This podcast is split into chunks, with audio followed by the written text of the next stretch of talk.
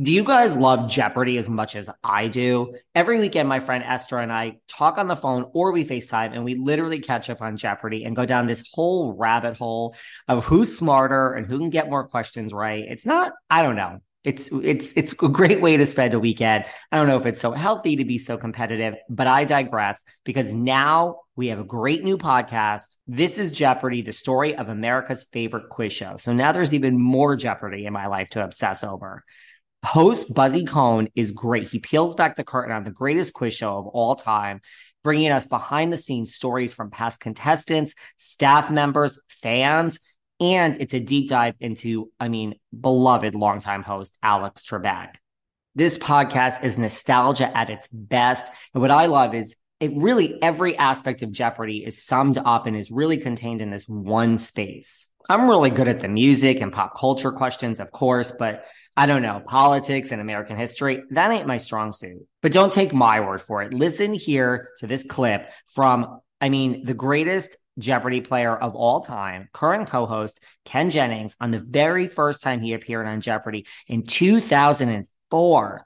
Oh my God, I'm so old. That's nearly 20 years ago. But you guys remember like it's yesterday, right? who doesn't love Jeopardy? This is a pop culture podcast here, and it's a pop culture staple. So check out this clip and let me know what you guys think.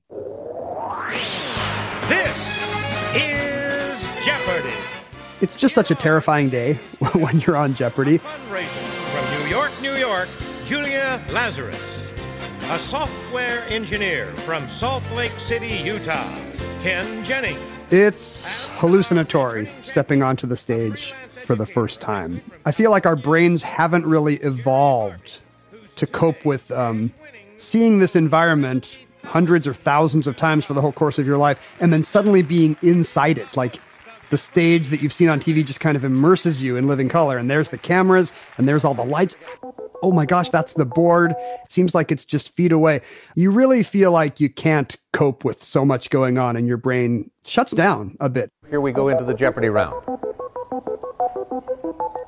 Categories. Check them out. We have biography subtitle. I noticed as I stepped behind the podium, Clean up. hey, this feels about the height of my recliner at home. And I picked up the buzzer that the stage manager was showing us how to use, and I thought, oh, I'll just hold this the way I held my Fisher Price toy. You go first. Let's try episodes for 200, please. A fast spreading outbreak of a disease.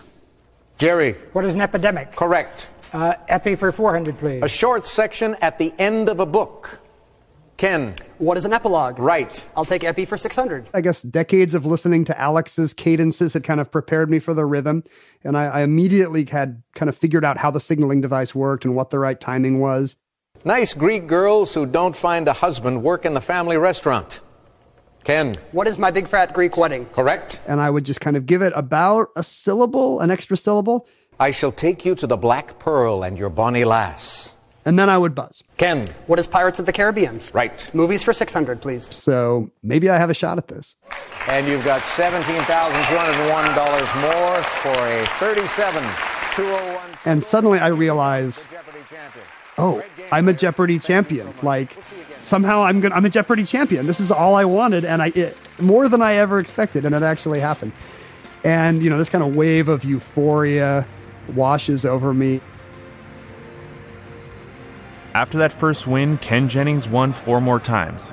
Five games recorded across two days, cinching it. Easy peasy. Just, you know, five games the most natural thing anyone could do.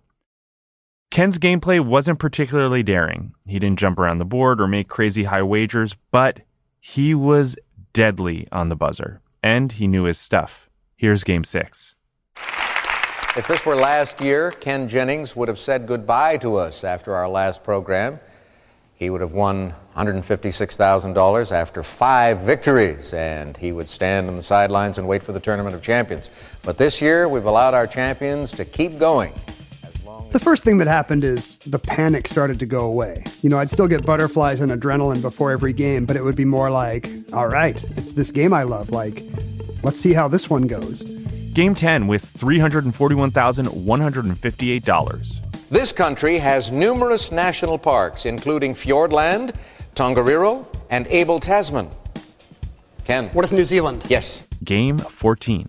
My Golden Bengal is this country's national anthem. Ken. What is Bangladesh? Correct. And, you know, it became less intense. You know, it kind of became almost like a summer job where, oh, hey, I get to show up and, uh, and see the gang and do my thing. Ken Jennings is a software engineer from Salt Lake City, Utah. Ken, tell us about yourself.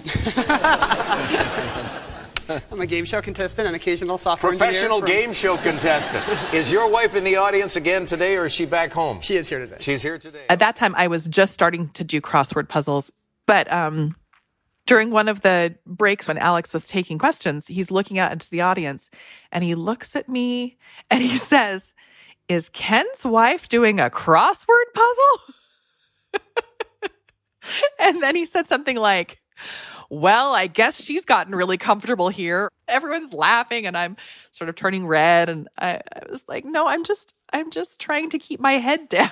That's all. Game 20 with $662,760. Ladies and gentlemen, welcome aboard. What can I tell you about our current champion, Ken? He's been around longer than I have. By now, you know everything there is to know about him. You either love him and want him to continue, or you're saying, hey, he's got enough money, let somebody else pick up the cash. Ken was settling in and finding his rhythm, his groove, but he was also breaking records. Remember, the last contestant to surpass five games only got to seven, and Ken eclipsed seven easily. Ken was winning more games and more money than anyone ever had, and he didn't seem to be stopping. But the calmer Ken got, the more white knuckled folks at Jeopardy became. Here's Maggie Speak. I think at first it was just really exciting. And then when it got past like 10 shows, I think I could see a little worry from some of the other producers like, how are we going to handle this? What's going to happen? I absolutely was worried. Okay, so there were a few things for Harry and his staff to worry about. You might think it would be the money, after all, Ken was raking it in, but the biggest concern? It came down to what made Jeopardy Jeopardy the material. For the first time, Jeopardy writers were creating clues while knowing that Ken might be one of the contestants. And that was kind of weird. The studio was concerned that he was being helped either accidentally or intentionally. And so the subject came up, and one meeting I said, Do you really, really think that the ratings are so important to me that I would risk going to prison by giving a contestant answers? I don't think so. It presented some challenges that we had never encountered before. For example, 20 or 30 games in, we knew all of his strengths and all of his weaknesses. At least we thought we did. And so it was very, very important for the game material to be written in a way that respected that understanding. In other words, we had to be very, very careful not to write in a way that would make it appear that we were trying to trip him up or make it appear that we were trying to aid him in any way.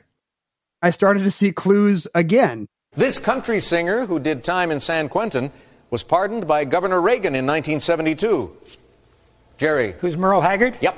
Then it came up again, like a month later. Hi, I'm Joe Nichols. My favorite song, Footlights, was sung by this country legend, whose name appropriately means tired looking. And I was like, oh, I remember. This is Merle Haggard. Ken. Who's Merle Haggard? Yes.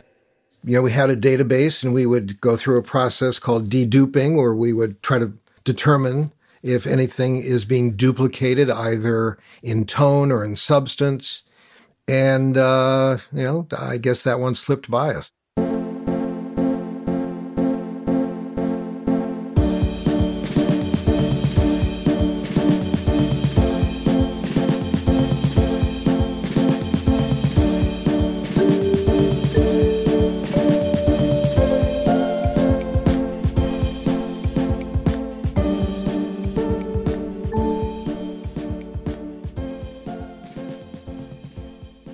I know. How great does that sound? From something else, Sony Music Entertainment and Sony Pictures TV, listen and follow This is Jeopardy, the story of America's favorite quiz show, wherever you get your podcasts. And enjoy.